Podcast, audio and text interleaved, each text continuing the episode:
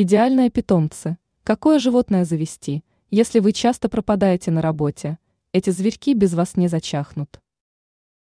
Если вы днями пропадаете на работе, но мечтаете завести питомца, сразу же откажитесь от мысли завести собаку или крысу. Такие питомцы не терпят одиночества.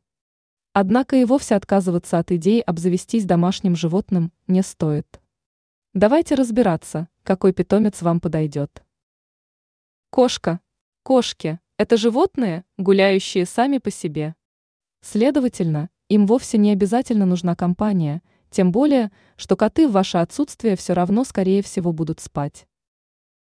Африканский еж – экзотический вариант, который также не нуждается в ежечасном присутствии человека. Хорьки – эти непоседы отлично умеют развлекать себя сами.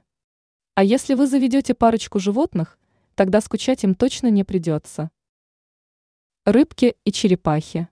Этот вариант является самым подходящим для аллергиков, поскольку в доме не будет никакой шерсти и других аллергенов.